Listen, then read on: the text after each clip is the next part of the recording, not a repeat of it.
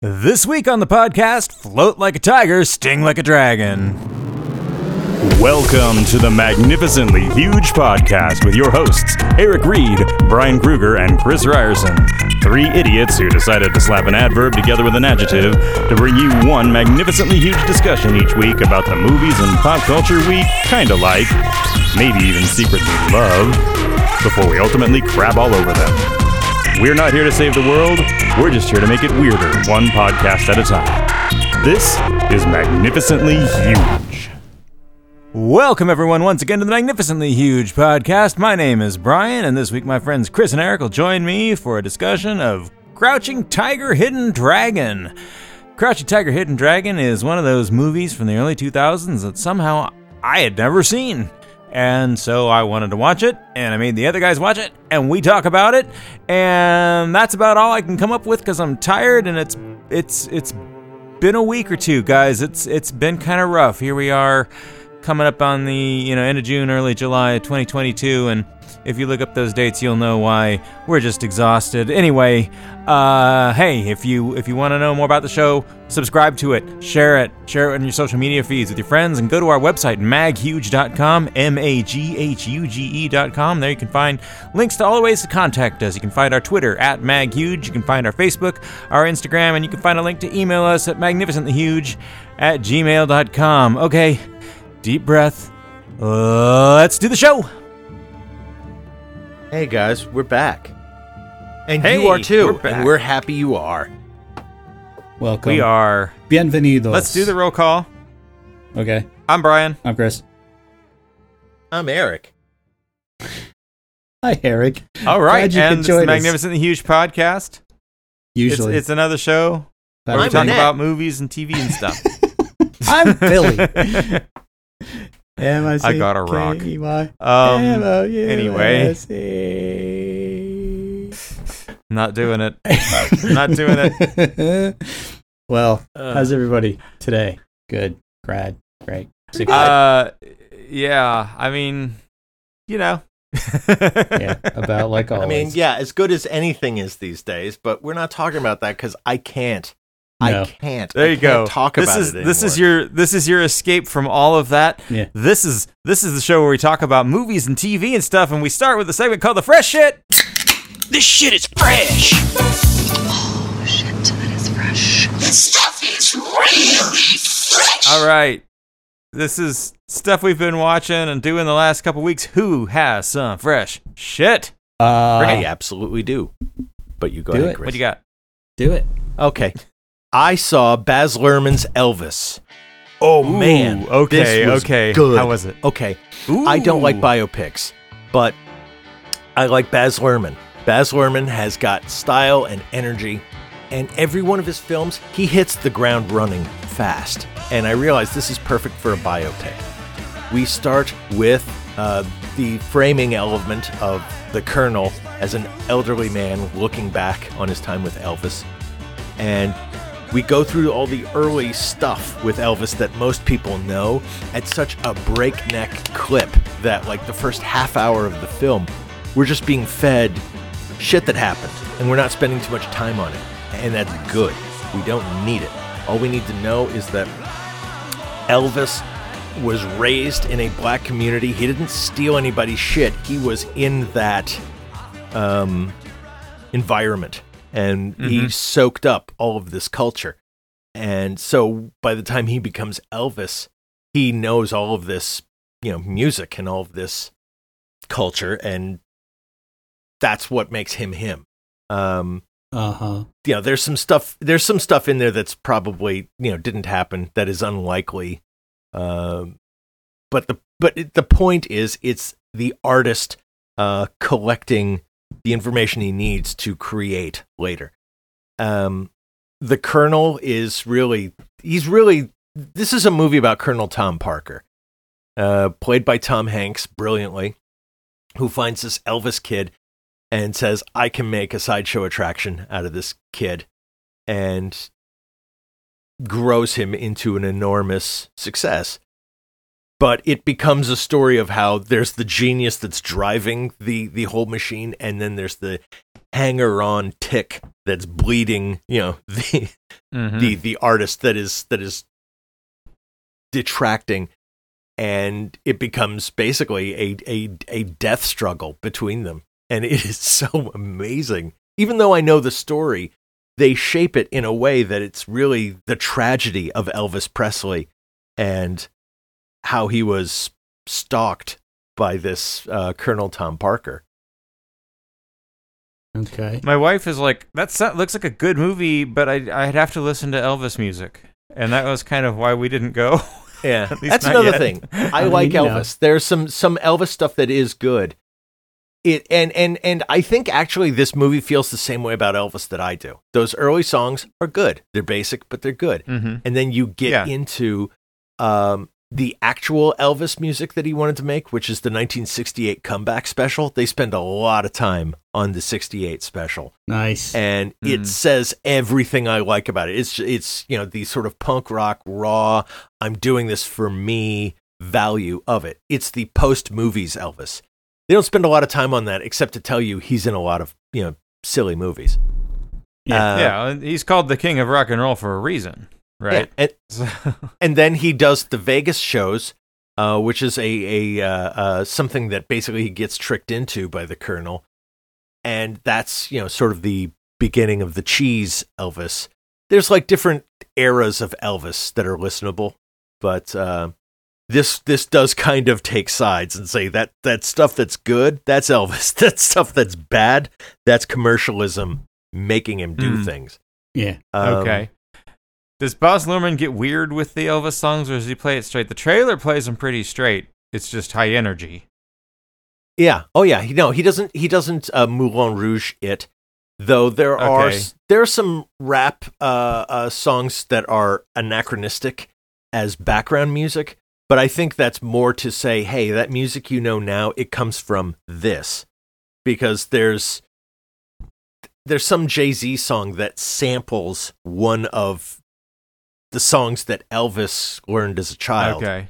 and it's it's like yeah yeah what you know now comes from this it's it's basically drawing a line but it's not like you know there, there's no there's no guy in a uh, a speakeasy singing 99 problems you know it's not like that So And they don't suddenly break into a Nirvana song in the middle of the Elvis Right. show.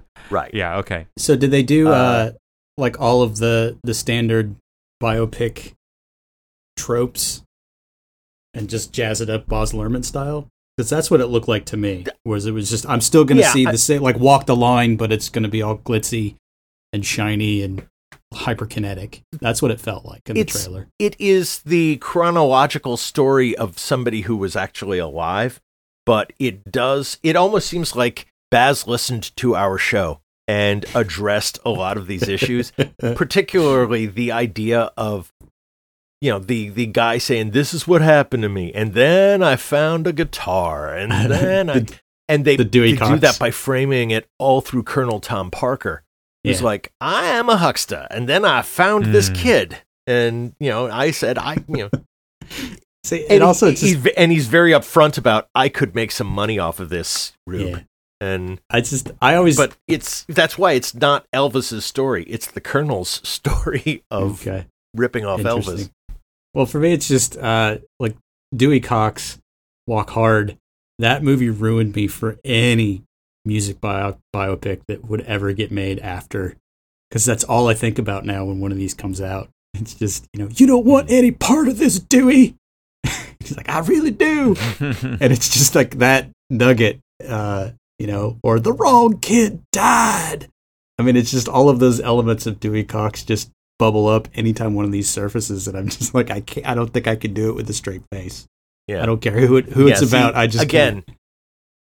Yeah, the focus is the, the the problem with a lot of those biopics for me is the focus is on the sort of inner struggle of the artist, you know, and this is not that. This is the artist creating in spite of the commercialism. You know, like he has he, he so much of this is I'm going to do the song the way I want to do it, not I, you know, uh, this happened to me when Mhm. I was 6 and I never got over it. I mean, they do the whole thing with the death of his mother, but again, takes like less than three minutes. It's Okay. it's very fast. All that shit, that nonsense, that background noise of a biopic, we go through it at breakneck speed.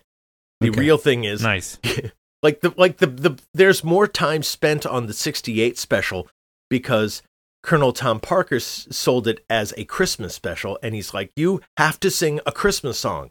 And Elvis Presley's response is go fuck yourself. I'm not doing it. And he ends up making a special without any Christmas stuff and it's a huge success. And at that it's like it's almost like the colonel says okay you were right and I was wrong and now I'm going to kill you. It's really wonderful. uh, so is Tom Hanks doing Nice. like a weird, a weird choice Yeah. characterization? 'Cause it's like I hear it's like He very does- well- strange for him. yeah, he's got a heavy Dutch accent because the, the colonel was Dutch. But the thing is, most people, as I understand it, who were there for that time said the colonel never had that accent. I don't know where that came from. So I think it's an affectation to show you this is a foreign guy who's posing as a, you know, Okay, Gotcha. Southern colonel. It's even a hilarious part where he says, "What? I am from West Virginia." It's like, Is it, I, maybe that's just a if Tom Hanks sounds like Tom Hanks, he's too likable, and the character needs to be off-putting yeah, kind of thing. I wonder. Oh. But anyway, his prosthetics are wonderful. He looks like a thumb. He is just so fat, and it like goes all the way up his neck. And there are some very close close-ups, and you cannot see the makeup line. He's got he's got a weird nose. You cannot see where the nose begins or ends. They did a good job. That or they went in and they digitally corrected it. But yeah, it the only thing that really lets you know it's Tom Hanks are the eyes and that voice. And so yeah, I bet that is probably why he put on an accent. You're right. mm, intriguing. Okay, awesome. I'm I'm interested in this one. I'm not sure I'm going to convince my wife to go to the theater to see it, so we'll see. I'm gonna go. I'm gonna see it a Um, second time. I, I want to see it again. Wow. But then again, I Yeah, love I've been Baz hearing good things. yeah. What's it called again? I am s- uh, Elvis. Uh, Elvis. What's Okay. it called again? Um, yeah, and and it's none of. It's not like I don't know a lot of gospel. That would bug me. It's not a lot of Vegas Elvis.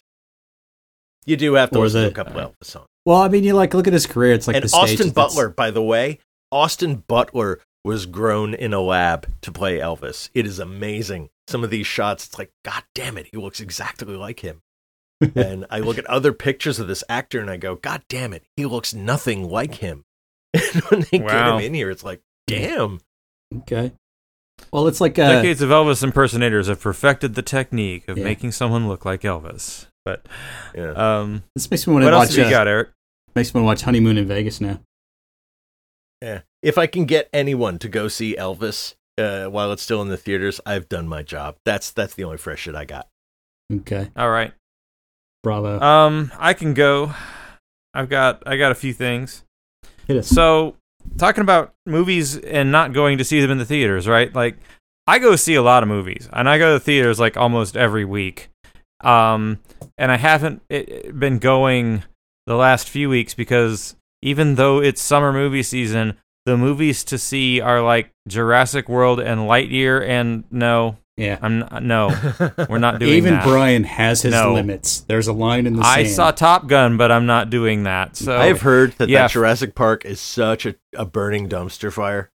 Yeah, it's, it's, like I've so heard much shit that's just just useless and the rise nowhere. of Skywalker of Jurassic Park movies or something. But, um, but but when I was going to the movie theater all the time, they you know when the pandemic was when we were coming out of the pandemic, like they rebranded all the shit that comes on before the uh, the movies, and it's this this company Noovie N O O V I E that's just doing all of the marketing stuff and they have this host who's using like the world's shittiest laptop camera against a zoom background. And you know it, it clearly just coming from her house or whatever. And at the and in every one of these things that she's talking in front of the movie she's telling us her name like i would know who the fuck she is. I'm maria menounos. You don't know and who i'm Maria like who the Menounos shit is? maria menounos She used to be on like Really? uh, and like Hollywood whatever or Entertainment Tonight or one of those bullshit shows. She's one of those Yeah. E people. Yeah. Yeah, And she's yeah. in Yeah. the Pentaverate. She runs That- well, and that was where I was going. Pentaverate. Yeah. so I'm having all kinds of fun with the fact that during the Pentaverate, she keeps showing up, and then every time she shows up, she has to say, "I'm Maria Menounos." Yeah, that's what she said. Yeah. and and Place is I'm on fire. like, Someone get me the fuck out of here. I'm Maria Menounos. I'm Maria Yeah. Menounos. Yeah. like I've even seen her stick and- on a, at like the gas station on the pump where you get the video thing, Yes, and it's like yes, and then, then like she's these- fucking everywhere. yeah. All of a sudden, no matter where I go, I'm Maria Menounos. right. So anyway, watch the rest of the Pentaverate, and mostly I wanted to just call out that and the fact that did you stick around to the very end of the last show of the Pentaverate? Is there's a clip of young Mike Myers.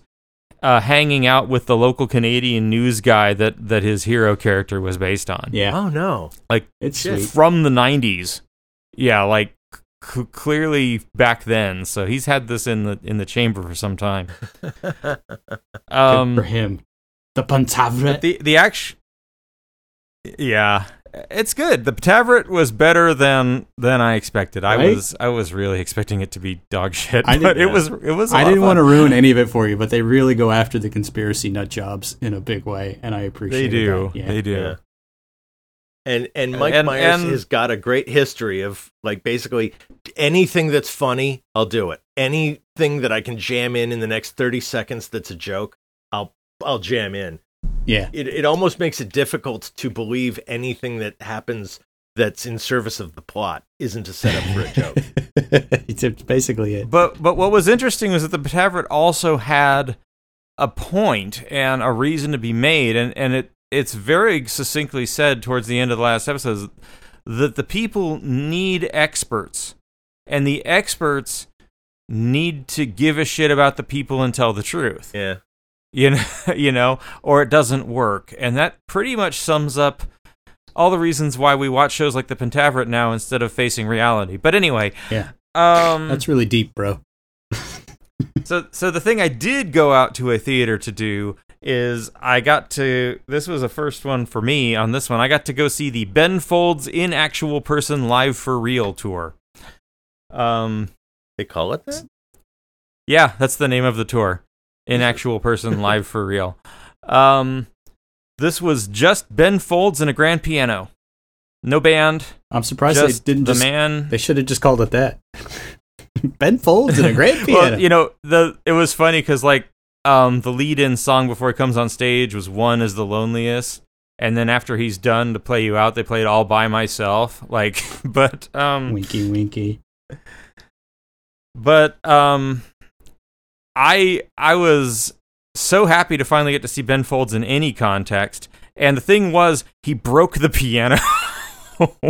Nice. like the damper pedal wasn't working right and he would like hit a key and step back from the piano and the key would keep ringing he was he was obviously thrown and pissed off by this broken damper pedal so there was literally an intermission that wasn't planned where a bunch of guys who work there on a sunday night somebody has to know how to fix a friggin' damper pedal on a piano and like go up on stage in front of a thousand people and fix a piano and in the end all they could really do was take the front wood off the front of the piano so if the thing got stuck up ben folds could reach in with his hand and slap it back down which he d- proceeds to do for the rest of the show That's pretty punk rock, um right? it was it was pretty wild. Um, there's a there was a song that I wasn't as familiar with. Um, he played he played a lot of a lot of solo stuff, and he he plays the hits too. But he didn't play Brick. He deliberately did not play Brick, which I I'm happy with actually. Yeah. But um, there was a song. Um, you are capable of anything, which is what we tell our kids. But he's hearing that and going, "Oh God, yeah, we're capable of some really, really bad things, aren't we?"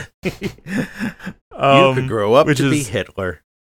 yeah, and then oh, this is the only show. This was also on Father's Day. This is the only time this has ever happened to me in a venue. So during this intermission, where the piano's broken, there's this huge lines for the men's room and no wait for the women's room, and all the women are like, "What is happening?" Yeah. but um But at this point in his career, Ben Folds knows the audience uh, wants to sing along with the songs and does not train them. You know, I've I've seen like the Ben Folds live CD. Um, and he the only thing he trained us on was the ah business on "You Were Not the Same" after that. That we did.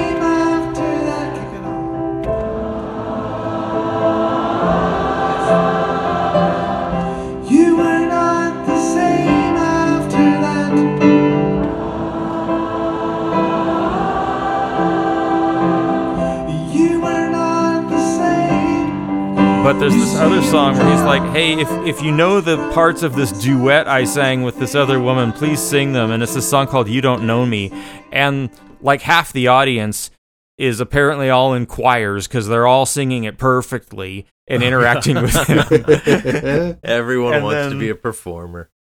And then um, when he does Army, and it's the whole three parts, you know, with different, you know, different lines that overlap for the horns. The whole audience knows it. He doesn't even ask. He's just like gesturing to us, and the audience goes off and does it beautifully. It was pretty fun. Um, Jolene came out of that not she she wasn't really a Ben Folds person, and she came out of that show saying, "Okay, so he is a pianist first, a composer second, and a vocalist last. But where the hell is my jukebox musical? Because I'm listening to these songs and I can totally see how they could make a jukebox musical out of all this and have a good plot and have it all work. And I'm like, she's right. Ben Folds needs a jukebox musical. There should that should be a T-shirt. Just wear that around everywhere now. See what happens. yeah, Ben Folds. Where is my Ben Folds jukebox musical? Yeah. yeah. I thought that about Adam Ant for a while. He could get one. I don't know. Philip Um, Prince Charming. Yeah, yeah, there you go. Oh, he was also like saying I had this idea for a song and and just started riffing on it and the audience all started singing along for a song called Everyone Lost Their Fucking Mind, which which was good.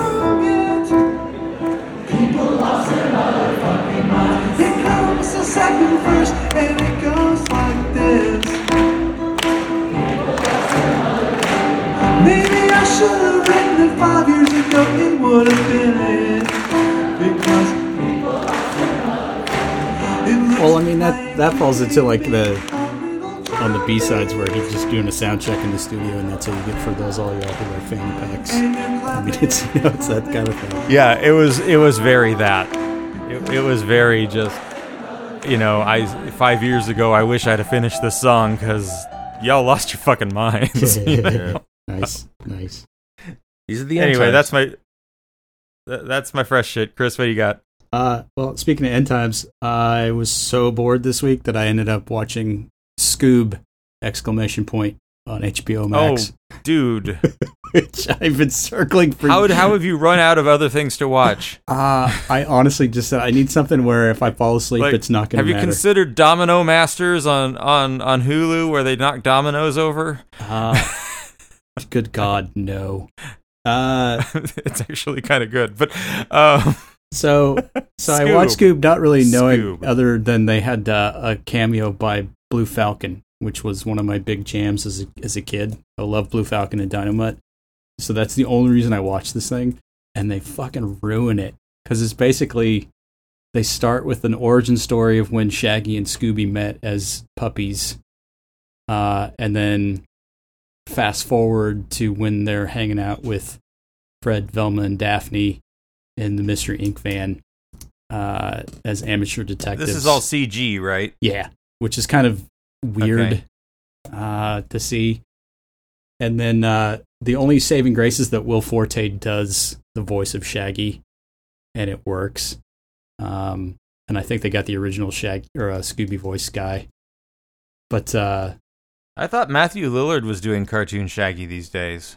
I think I, he does do Shaggy's maybe voice in cartoons. there's so many of these things that come out that who knows, who knows. But for this particular one, uh, like Scooby is some sort of descendant of some sort of uh, mystical Mayan dog breed, and then they bring in Dick Dastardly with no Muttley uh, as the bad guy who's trying to find all these artifacts to open up a portal to whatever. I mean, did they bring in Blue Falcon but not Dynomutt? Well, they eventually bring in Dynomutt, at the Okay, end, thank and then uh, and Blue Falcon is voiced by Mark Wahlberg, and he's like the the the trust fund son of the original Blue Falcon, and so he's just he's just kind of a That's the first good idea. Yeah.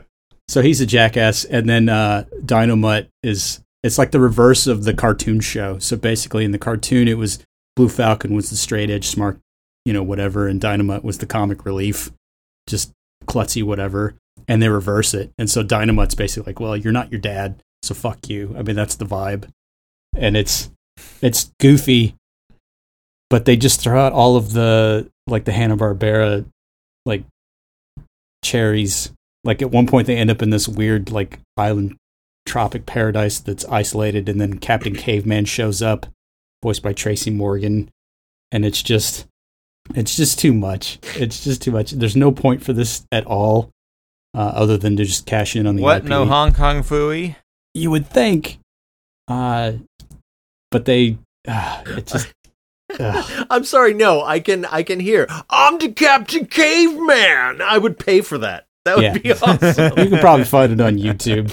Uh, so it's just goofy. And then uh, I think Zac Efron voices Fred, and Ama- I think Amanda Seyfried does Daphne. Uh, and it's just, it's like, That yeah, it basically it's like that seems unnecessary. yeah, it's like basically Like- it's like watching Scooby Doo if you've never seen Scooby Doo before. Like people have heard of Scooby Doo and they thought, well, we'll make a Scooby Doo movie. That's what this is, and it's just this this sounds more like Scoob question mark than Scoob exclamation yeah. point. Yeah, I mean, me. it's it's just uh, it's hyperkinetic. It just makes no sense whatsoever fucking ever, uh, and it's just. Uh, I was just so thoroughly underwhelmed by the entire enterprise. It's like, man, I really should have just left this one alone because it's like it's bad enough that most of my childhood is being killed off one property at a time. But this is just How many different times does Scooby Doo have to get killed off before you'll stop? Like I Scooby Doo has sucked since forever. I don't actually watch Yeah. a lot of Scooby Doo. I don't know what sort of impression I've given you on that, but I haven't watched Scooby Doo since I was like, you know, pr- like in grade school. I, that may be directed more at the universe Yeah. than than you directly, Chris. Just Yeah, stop has, it with has the anyone Scooby-Doo. ever met Yeah. like a hardcore Scooby Doo fan? That's what I wonder. It's like why Exactly. all this attention is paid. I the only reason to like Scooby and Shaggy is that they're cowards. They're the, like some of the few hero protagonists who are absolute cowards. But otherwise, Zoinks! Yeah. I don't know, Scooby. I mean, Scooby Doo worked as a as a baby boomer thing where they would bring pop culture into the cartoon, right? That was like the whole gag was like, and now here's some fucking hippie band, yeah. you know, With and, Sandy and now Duncan. here's Kiss. No, that Yeah. was that was late. That was like the mid seventies when they would do all those stupid uh, animated cameos. Uh, Yeah. so it's like, So, like, yeah, uh, the one where Mama Cass shows up. I'm like, I think by the time I saw it, she was already dead, but I didn't Yeah. know that at the time. So when you when you think about it now, you're like, ooh, that's that's creepy. But they do the one with Don Knotts, uh, the Harlem Globetrotters. I mean, Yeah, it's just, just- yeah, it's just yeah. Just have never cared. Yeah. Like, it's just ever. it's very very strange but i mean they do the whole the whole thing it was like hey was mr johnson down at the old mill like i would have gotten away with it too if it wasn't for you darn kids blah blah blah. I mean it's just like every scooby episode is the same. And i guess that's why this ultimately Yeah. failed. It's like well you you made this giant animated movie and this is what you gave us. So i hope the kids watching it like it. I really do but it was a big dud for me. Were were there poop jokes and fart jokes? That's what's important in kids' entertainment these days. Ah, I think they eschewed that, but uh, Oh, well, see, that's why it's a failure then. Yeah. Okay. so Scoob exclamation point. Anything else? Is that it? Uh, nothing I can really get into. I rewatched. Uh, oh, sorry, my cat's jumping all over here. Uh, I rewatched the right stuff just to do it, and that's all I'll say about that. I miss Fred Ward. That's R.I.P. brilliant. R.I.P. film. Man. So, uh, Yeah, they should that was they shouldn't have made all those TV shows about the space program. You just watch the right stuff, get it. Better Yeah. yet, read Or- it. or just read the book by Tom Wolfe. Really.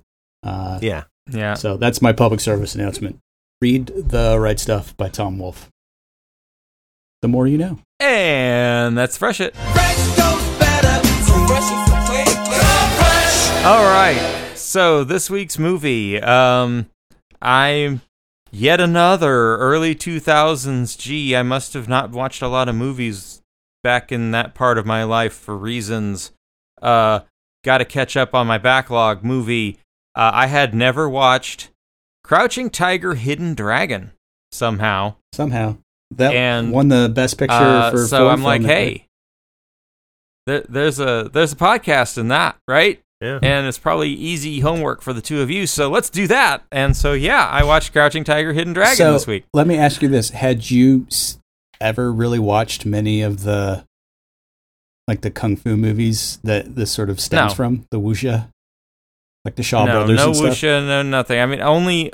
I mean, I've seen clips a million different ways. Right. Right, like in various contexts, you know, people will show clips of this movie and other wuxia and and you know and Jackie Chan stuff and John Woo, st- you know, like it, it it seeps into the culture. But I haven't sat down and watched any of these movies at all. Okay. So so this is more or less your like your first go round with just watching a, a straight up martial arts film. Well, I mean, I suppose I've seen Enter the Dragon, but Okay. that was a while. You know, Yeah, made yeah. quite a bit earlier. Okay. But This is decidedly I'm- I when I saw this and since I I am not steeped in the Chinese uh, fighting movies that this is Right. based on. That whole you know mythos, and that's why when it came out, you know, kind of still, I think this movie is shit. I don't really care. It's really well done. It's it's in in some places beautiful, but I don't care. You know, I don't care when they do this fighting stuff, and it's really just an elevated version of sort of 1950s Chinese superhero movies. I mean, this is Well- these are the Mar- Marvel movies of. Uh, well, I mean, I think that was sort of that was sort of the vibe that Ang Lee was going for because you know he'd already done like Sense and Mhm. Sensibility and stuff like that.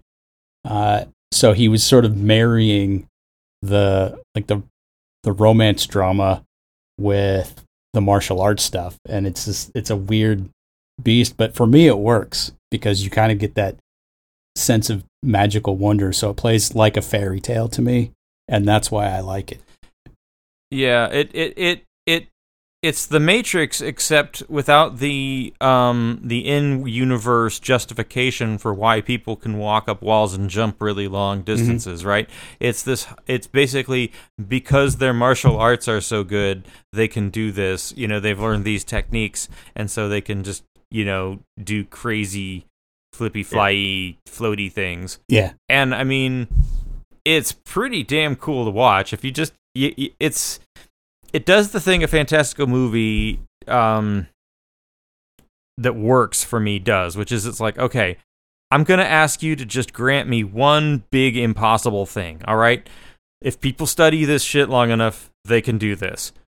Okay, fine. And then it doesn't abuse that to the point where I I resent having been asked to accept that, right? Yeah. It Right. it takes that, it respects it, and it just tries to make the best movie it can out of that conceit. And I'm I'm there for it. Yeah. I mean, it. This film, I think, ultimately is you know what it's got going for it is Ang Lee, and he Yeah. he makes a film in every genre, but every time he sort of subverts the genre so that he can get his you know message across, so that he can do something that's more than the material, which I think is Right. you know, uh, Ride with the Devil is that. It's a western, Oh, but come on, so good. it's not a western. Yeah. Yeah. Yeah. So our our our main character, I'm not even gonna say I guess our protagonist, she's certainly not a heroine, she's not a villain either. She's kind of both at different points in the movie. Um you know, she wants to join the Wu Dang clan and uh steal some shit because reasons Don't Uh, fuck but- with the but- Wu Tang Clan.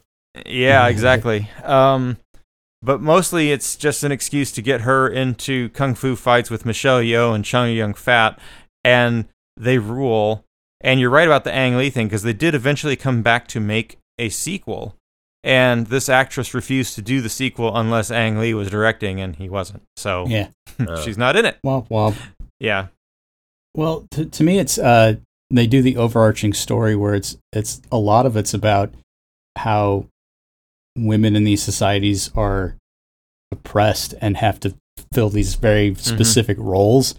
And so you see that played out from the young girl to Michelle Yeoh to the the villainess of the piece, the the governess who turns Mhm. out to be Jade Fox, this the the thief that had killed uh, Chow Yun Fat's master. I mean, it's like this weird, interconnected, just very elaborate storyline. But through those three, you kind of see Mm-hmm. uh, how rigid the system was for women, and so it's they're kind of just stuck doing that, and it's all about busting out of that, which I think is why the girl is so wild and does all of the things she does, is because she's obviously not happy with her, her lot in life, and so they kind of play with that, and then at the end she kills herself Yeah. because it's like, well, shit, I've got nothing left. this is really that's like I can either uh, yeah, live she's on the not run even or- going to go for her Aladdin character. You know, the Yeah. the the guy that maybe was her true level love that wasn't her betrothed, and never mind. Yeah, Yeah. it's Those are there are two shots in this movie that I'm absolutely in love with. That since you said that, I gotta say this. Okay, so sorry if I'm interrupting your flow.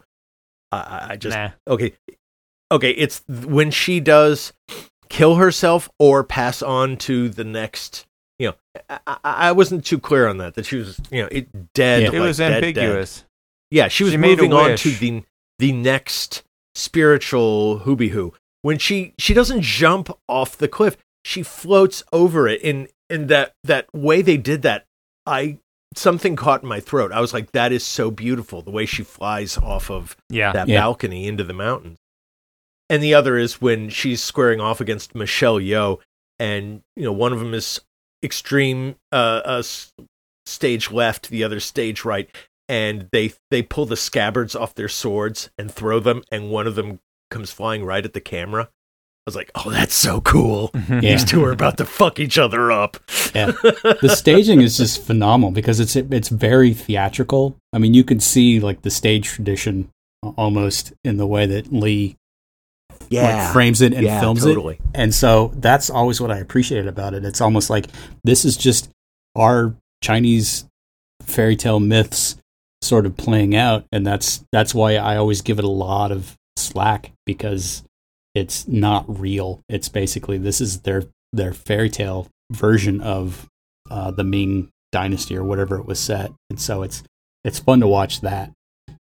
Yeah, maybe I need to And- pull back and say it's not shit. It's just I don't understand their myths, and I don't, you know, Yeah. I'm right. I'm you not weren't raised with them. them. Right. Right. Right. It's like it's like if there was a character who had been around as long as Superman that you were seeing for the first time, Yeah. it wouldn't mean the same thing to you as somebody who saw Superman Yeah. and had you know had been wa- reading Well- the comics all the time. Right. The the, the I, I, you know y- you can't talk about this movie without talking about Wu Ping, right? Who is the the fight choreographer and stunt Right. coordinator, and his team who who did do the Matrix, you know, and and when you think about just how fast and intricate this fight choreography is, and how each move actually does have a meaning and a counter within the set, and it just rattles off, and then you realize it's really being done by teams of people because they have to work all the wires Yeah. to pull off these fantastic shots. Wu Ping was 55 when this movie was made. I feel so old. like I, I'm like, wow, I couldn't have anywhere near that kind of energy. You Yeah. know, it is it is phenomenal. well, the, that well, they are staged well, and the fact that uh, they're not shot like a Michael Bay movie where it's like cut, cut, cut, cut, cut. I mean, he lingers the camera and lets it play out, and it's just the way That's that they're why it staged. works. Yeah, and it's I, I just I had seen a few martial arts films here and there, but they weren't really something I delved into a lot. So when I saw this in the theater on the big screen, it just sort of overwhelmed me almost. I was like, holy shit. And then I think I watched it like three or four times in the theater because it was just so different from everything I had seen. Because all of the chopsocky stuff I had watched was, you know, the low grade B movie stuff. And it's just, yeah, and they use a lot of cuts to hide tricks, yeah, right? yeah. Not in this. And so, I mean, they erase some wires, but yeah. but Jesus, Uh, so you've got all that going on, but then you also have the tragic love story between Chow Yun Fat and Michelle Yeoh, who never pronounced Mhm. their feelings for each other until the end, and so that's you can see he's playing with like the sense and sensibility stuff that he had done earlier, uh, and had a big hit in '95 with with that, and so it's it's this weird blending of Eastern Western that just clicks for me. It's like it just became a massive hit worldwide because he understood, I think, how to use the two sensibilities just enough to where each portion of the globe would sort of latch on to what they liked and what they could make sense of and contextualize. And it just it's it's an accomplishment in more ways than one for me. And I'm glad that it won at least the the best foreign picture, uh, which is sort of like throwing Well, the bone, but you know, they also use the fights you know as as character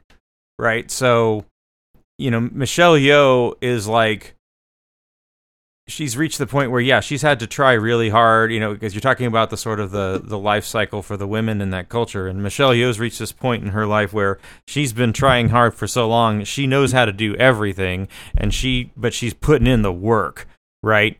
And this other character is is learning and she's a little bit more spastic in her fight style and a little more aggressive and a little more she does a lot more collateral damage. Yeah, in her fight style and and they're equally matched but for different reasons you know michelle yeoh has expertise she has energy but then when when the young girl fights chow yun fat and he's the master and his fight style is like he's like standing up straight good posture calm one hand most of the time just fucking shit up without really you know even showing effort yeah. and it's like okay so Well, that's why at the end You when know. uh, when he when he's fighting the Jade Fox and she's got all of the darts loaded with the poison yeah because she's just basically going for quantity over quality at that point, and it's like he does the the sword Mm-hmm. flip and knocks away all of the darts, and then only later do you realize that one managed to get through, and then you're like, oh fuck. I mean, it just when I saw that in the Yeah. theater, it just I I was I was visibly upset by that. I was like, oh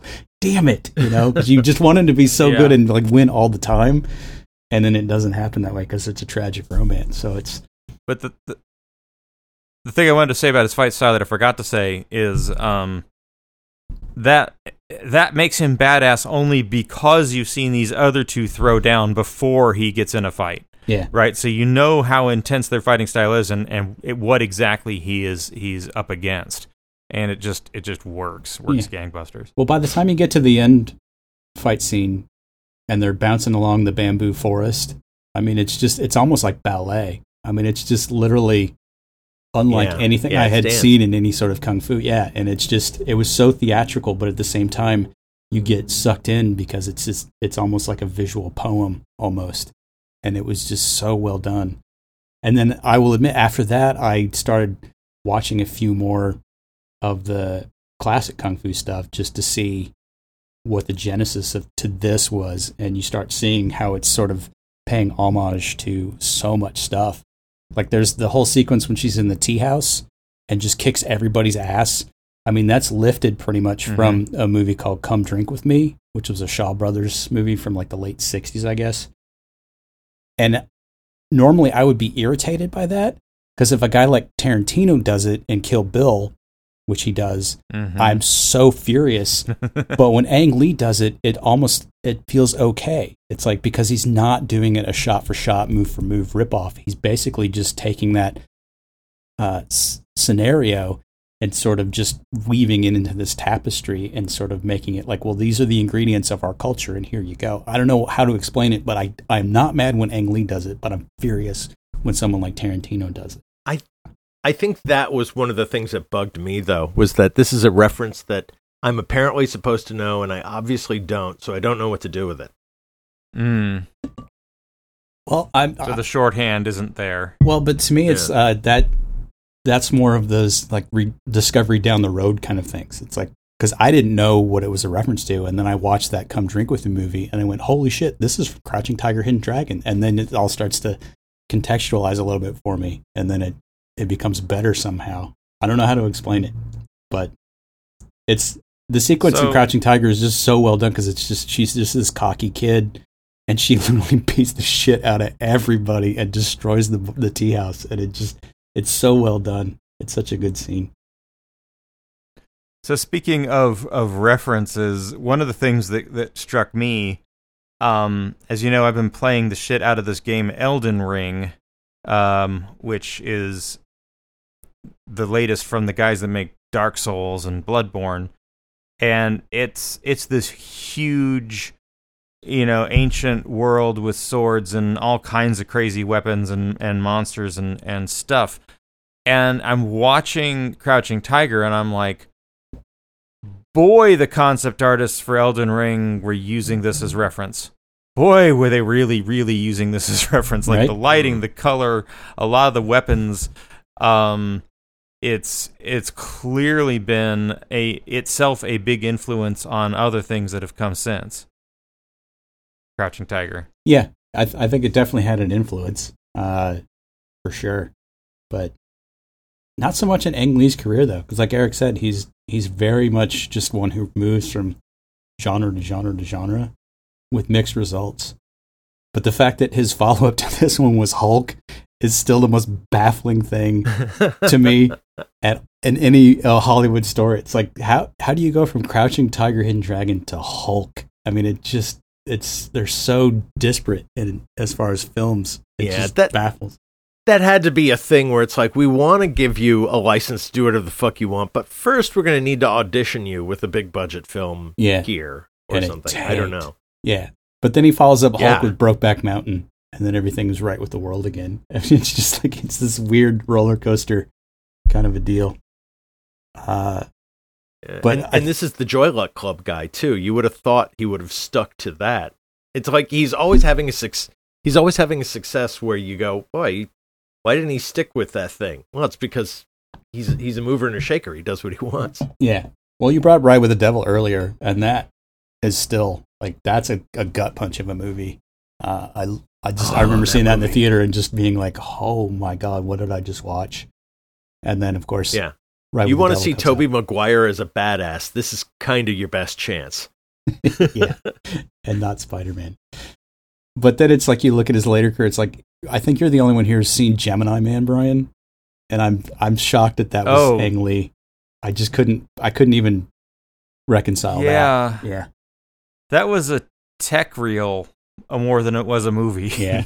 right. That was that was okay. Will Smith has failed to get his son Jaden's acting career off the ground, so now he's got to start making movies again to pay the bills. can we can we make him look young so we can do this longer? I think that was kind of what that was. yeah. Like they're just prototyping deep fake Will Smith. Yeah. You know. Yeah. Which, yeah. I I do think that was a Will Smith idea though. Now that the world understands how how thin his skin is and how big his ego is, at some point he said, "I think we should do a movie where I team up with the young version of me, so everyone can enjoy all aspects of Will Smithness. Yeah. we are all ultimately becoming Will Smith." Yeah, but he was probably, and I want the guy that made Hulk to do it. He probably didn't reference any of the other good stuff. Uh, Yeah. He's uh, he's like I want a guy who who understands how to do big weird technical shoots, but who also is down on his luck and needs needs a Yeah, paycheck. needs a He hit. I wasn't, don't know. he wasn't so much down on his luck. He had just done Life of Pi, which had Yeah, a that- ton that's of true. nominations. that was like that was like seven. yeah, years and early. actually, the, that was a that was probably why he got Gemini. Now that I think about, because that was like all shot. You know, that was practically like that Jon Favreau Jungle Book. That thing. yeah.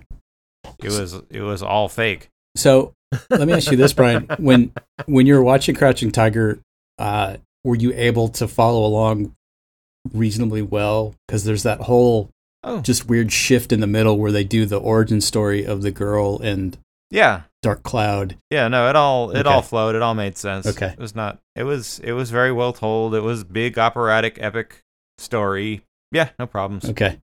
Because some, cause sometimes I'll talk to people and that's like that sticks in their craw where it's like, well, it was moving along and then they just do that weird flashback for thirty minutes or whatever. Oh, oh, I mean, it's endless, Yeah, right? Like that that flashback just It's like, goes yeah. on and on and on. much like their fight but in the desert. Yeah.